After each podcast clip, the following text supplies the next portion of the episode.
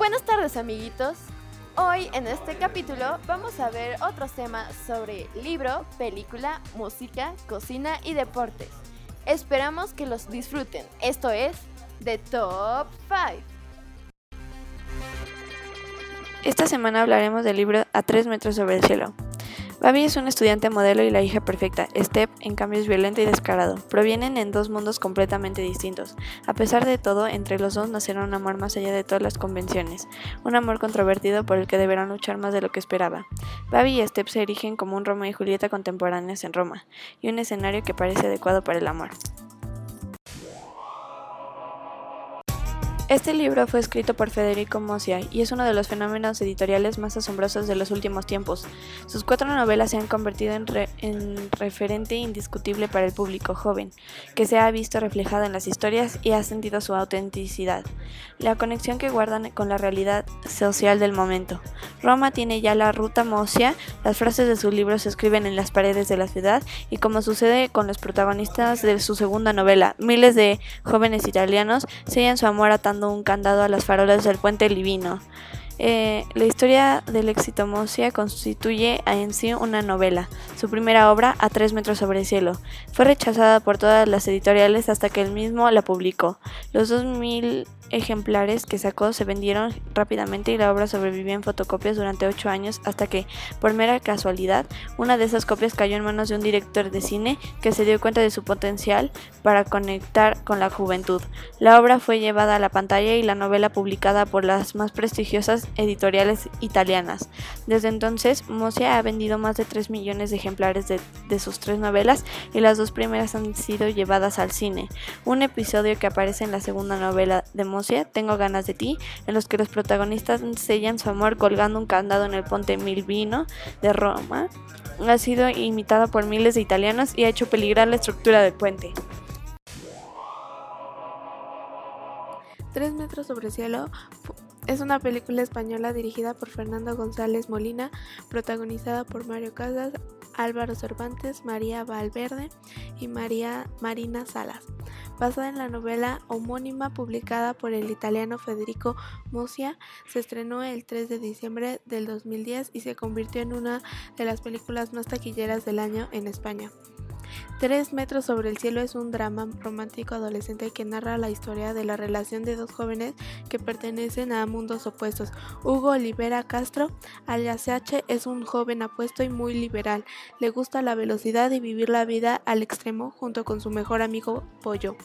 Babi pertenece a un mundo en el que parece sentirse cómoda. La arropan unos padres bien posicionados, una educación estricta y elitistas, así como los privilegios de ser una ñab de bien. Junto con su mejor amiga más, Babi tiene enemistad con Mara. La película fue producción española con la mayor recaudación en su primer fin de semana en taquilla, con 2.099.601 euros y 323.515 espectadores a las tres semanas de su estreno, logra convertirse en una de las películas españolas más taquilleras en el 2010 por encima de Los Ojos de Julia y Que se mueran los feos y superó al millón de espectadores de Tres metros sobre el cielo, como también se le conoce, finalizó en el 2010 con 8.464.994 euros recaudados con 1.331.895 espectadores a lo largo del 2011 hasta 30 de junio y sumado a la anterior rosa los 10 millones de euros en recaudación. En total, 9 millones 881.471 euros fue la cifra acumulada. En el 2010 quedó nominada como Mejor Guión Adaptado. En el 2011, en la Semana del Cine de Melilla, ganó el premio del público a la Mejor Película Española. Debido al gran éxito en taquilla de las películas, su productora Antena 3 Films encargó la secuela que tendría el mismo nombre que la segunda novela de Federico Mosia. Tengo ganas de ti, la película se estrenó el 22 de junio del 2012 en los cines de España. En deporte vamos a hablar sobre la historia de la natación. En la era moderna, la natación de competición se instituyó en Gran Bretaña a finales del siglo XVIII. La primera organización de este tipo fue la National Swimming Society, fundada en Londres en 1837. En 1869 se creó la Metropolitan Swimming Club Association, que después se convirtió en la Amateur Swimming Association. El primer campeón nacional fue Tom Morris, quien ganó una carrera de una milla en el Támesis en 1869. Hacia finales del siglo, la natación de competición se estaba estableciendo también en Australia y Nueva Zelanda, y varios países europeos habían creado ya federaciones. En los Estados Unidos, los clubes de aficionados empezaron a celebrar competiciones en la década de 1870. Los primeros Juegos Olímpicos en la era moderna, celebrados en Atenas, Grecia, en 1896, incluyeron también la natación. La natación es un deporte en el que la competición se centra sobre todo en el tiempo.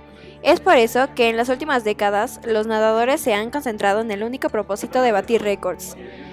Lo que una vez fueron los sorprendentes récords de velocidad de los competidores de la talla de Doug Pao Kanamoku, Johnny Weissmuller, Clarence Buster Crave, entre otros, ya han sido o serán eclipsados por posteriores marcas.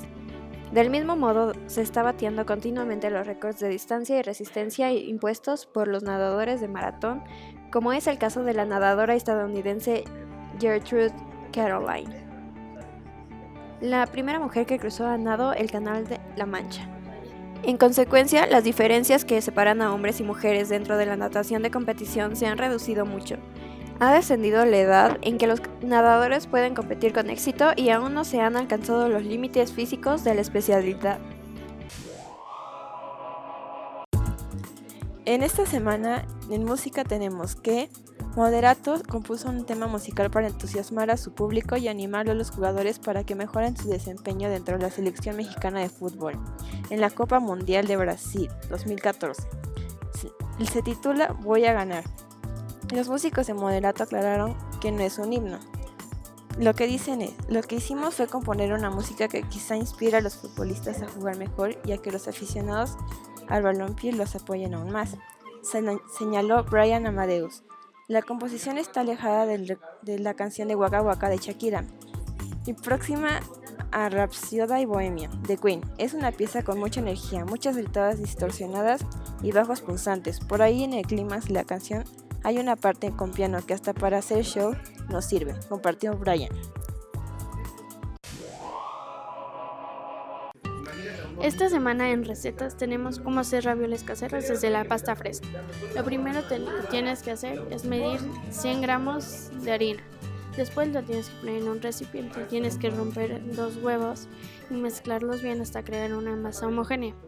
Tienes que estirarlos con un rodillo hasta crear una masa muy delgada y después con un molde para galletas cortarlos hasta crear ciertas figuras de masa. Luego tienes que separar la clara de la yema del huevo y con esa clara vas a usar una brocha para ponérsela en las figuras que cortaste de, con el molde de galletas alrededor para que eso sirva para pegar la otra parte del ravión. En medio de esa figura de cortada con de la pasta con el molde de galletas vas a poner un pedazo de queso a tu elección puede ser queso Oaxaca. Después vas a poner la otra parte encima de la pasta el otro pedazo cortado con el molde y con un tenedor alrededor vas a ir aplastando creando una figura que es como unas líneas para que quede bien sellado el raviol. Después de que ya están hechos tus ravioles, tienes que poner a hervir agua, la suficiente que creas para que esté para que se puedan eh, cocer lo suficiente que tengas de tu pasta. Los pones a hervir, eh, metes los ravioles, los dejas cocer por un buen rato y cuando los sacas ya están listos tus ravioles.